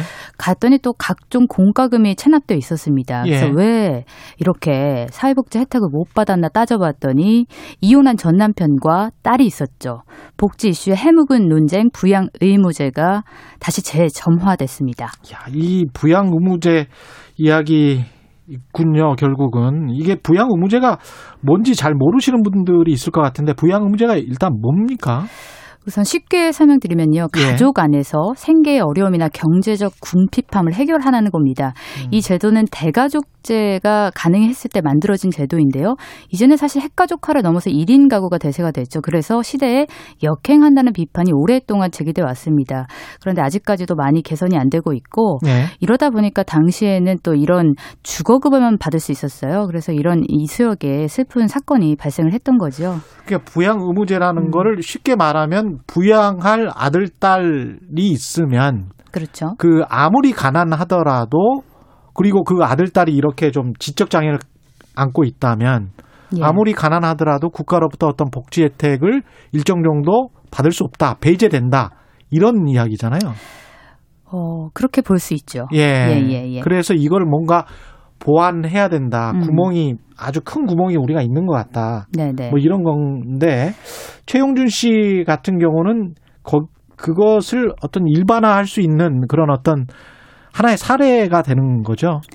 그렇죠. 그런데 예. 이제 좀 특수한 경우이기도 합니다. 특수한 경우. 현재는 이 장애 등록도 예전보다 많이 간소화됐고요. 예. 또 그리고 가족관계 단절서를 제출을 하면 이런 급여를 받을 수 있는 길도 열렸습니다. 그런데 이제 취재를 해보면 최용준 씨 같은 경우에는 어머니가 예. 이전 남편과 연락을 하는 것을 극도로 꺼려 하셨습니다. 아. 아. 마 개인적 사유가 있었을 것 같고요. 네, 무슨 사유가 있었겠죠? 예, 예. 그래서 이런 것 때문에 급여를 받는 것을 굉장히 두려워하셨던 것 같아요. 예. 그렇기 때문에 이번 사건으로 인해서 이 생계급여 받는 게 가장 중요하거든요. 액수도 크고 하기 때문에 생계급여에서는 조건부로 폐지가 됐습니다. 음. 그래서 부양 의무자의 자산이 9억 미만이거나 연소득이 1억 미만일 경우에는 조건 없이 받을 수 있게 됐고요. 예. 다만 의료급여에서의 그 폐지는 아직까지 구체화된 것이 없습니다. 아, 의료 급여는 네. 그러니까 급여료는 계속 내야 된다는 거죠. 그렇죠. 급여가 예. 총 4개입니다. 그러니까 주거가 있고 교육이 있고 이 두 가지는 이미 철폐가 됐습니다. 예. 그러니까 부양 의무자가 있어도 받을 수가 있고요. 예. 현재 의료에서는 아직 철폐 계획이 없고요. 아. 또 이번에 생계의 경우에는 이번 사건으로 인해서 조건부 완화가 된 겁니다. 예. 그러니까 자산 기준이 굉장히 낮아져서 예. 이제는 어느 정도 되면은 많은 분들이 생계급여를 부양 의무자의 어, 기준에 상관없이 받을 수 있게 된 거죠. 그러니까 부양 의무제 음. 때문에 최용준 씨 삶을 다시 한번 돌아보게 된 겁니까? 취재하게 된 계기는 뭔가요? 우선 12월에 이 뉴스를 보고 들었던 생각은 2020년 지난해죠. 예. 그 대한민국 이렇게 발전했는데 이런 일이 일어났어 이런 생각으로 취재를 했고요. 어. 사실 언론에서는 이슈가 반짝일 때만 뉴스를 쫓는다는 그렇죠. 비판이 있었습니다. 그래서 그렇죠. 그 뉴스 이후에 뉴스가 궁금했고 예. 이렇게 관심이 모아졌는데 그 개인의 삶이 이 제도 안에서 녹아들을까 하는 궁금증이 있어서 음. 취재를 하게 됐는데 첫날 1월 1일 날 방문을 드렸는데 저는 사실 공적 시설에 있을 거라고 기대를 하고 갔는데 민간 복지사이자 또 전도사이신 또 네. 동작구청 주무관이시기도 합니다. 개인의 집에서 보살핌 속에서 자립을 도모하고 계시더라고요. 그 주무관 집에 있어요? 예예예. 예, 지- 이제는 이제 발달 장애인 자립 지원 주택에 들어가는데요. 예. 100일의 동행기 안에서는 그 개인의 집에서 있었습니다. 그래서 저는 아 이게 꼭 들여다봐야 할 이슈라고 생각을 하고 취재를 하게 됐습니다. 그러니까 아까 지금 말씀하신 것대로 개인의 삶이 제도 안에서 얼마나 녹아 있을 수 있나. 근데 이- 보니까 어떤 그 주무관이 그 사람을 어떻게 보면 이제 받아들여 준 거잖아요. 그렇죠. 예, 그래서 음. 그런 착한 주무관이 없었다면 최용준 씨 같은 경우는 살 곳이 없었다는 이야기인 거네요. 어, 어떻게 보면 그렇게 말할 수도 있습니다. 예. 물론 뭐 최영준 씨가 당장 노숙인의 쉼터라든지 이런 데는 가실 수 있었겠지만 이 지적 장애가 있기 때문에 한 7살 수준의 어, 지능과 또 네. 마음가짐을 갖고 있다고 생각하면 돼요. 그래서 굉장히 불안해했기 때문에 만약에 노숙자들이 가는 쉼터를 갔으면 어, 불안감을 더 겪을 수 있는 위험성이 있었고요. 그렇기에 이런 봉사활동을 오래 해왔던 김재영 선생님께서 아, 자기가 제대로 된 쉼터 그러니까 보금자리를 얻을 때까지 돕기로 했다라고 해서 저희가 취재를 한 겁니다. 이 3만 달러 시대에 이 정도로 빈곤한 사람들을 도와줄 수 없다는 게 그 뭔가 제도적 허점이 있다는 게 좀 문제인 것 같은데 모자가 살던 집에 지금 네네. 다른 사람들이 살고 있습니까? 아니면 가보셨어요? 네, 그 집은 현재 재개발이 진행되기 때문에 음. 살고 있는 사람들이 없습니다. 전셋집이었고요. 예. 그 집에 꼭 갔어야 됐어요. 왜냐하면 최영준 씨가 자립을 하기 위해서는 과거 청산이 필요했거든요. 예. 엄마가 남기셨던 부채들도 있고 해서 짐도 빼야 아. 되고 해서 어. 갔었는데 저희가 빌라 문을 연 순간 벽 한 면에 엄마가 남겼던 손글씨가 가득했습니다. 벽 한 면에 네, 그래서 벽지에 막 쓰는 거예요. 예, 예, 예. 벽 한 면에요. 그래서 어떤 내용인가 살펴봤더니 가스료, 전기료, 뭐 수도료 등 각종 공과금의 액수와 납부 일자가 적혀 있었어요. 그걸 보면서 제가 들었던 생각은 엄마가 정말 혼자 어렵게 살았지만 아들을 지키기 위해서 노력했다. 그래서 사실은 한 시간짜리 프로그램을 기획한 원동력이었습니다. 아. 이런 삶이 있다라는 것을 알려서 좀 제도적으로 보완해야 되지 않을까라는 생각이 들었습니다. 예. 지금은 최용준 씨 같은 경우는 어떻게 지원을 구체적으로 받고 있습니까?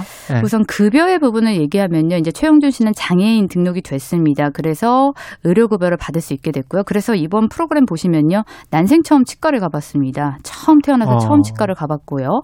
그리고 주거급여는 기존의 대로 30만 원 정도를 받고 있고 생계급여를 한 50여만 원 정도 받고 있습니다. 예. 그래서 이제 교육 등을 통해 가지고 자기의 경제적 자립을 도모하려고 일자리를 구하려고 하고 있으십니다. 우리가 복지 예산이 많은 것 같은데 그리고 계속 매해 증액을 해왔잖아요. 그렇습니다. 예. 현재 우리나라의 복지 예산은 한 199조 원 정도로 우리나라 전체 예산 가운데 1위입니다. 예. 이것을 부정적으로 볼 것은 아닙니다. 사회가 이만큼 발전했기 때문에 각 층에서 복지 서비스에 대한 수요 욕구가 증가했죠. 노인들도 증가했고 아이들도 있기 때문에 그렇죠. 이런 보편적 복지의 발달을 부정적으로 볼 건 아니고요. 다만 복지의 시발점은 사실 저소득층을 위한 것인데 이들을 위한 예산은 얼마나 있나 따져봤더니 전체 예산은 한 10% 정도였습니다.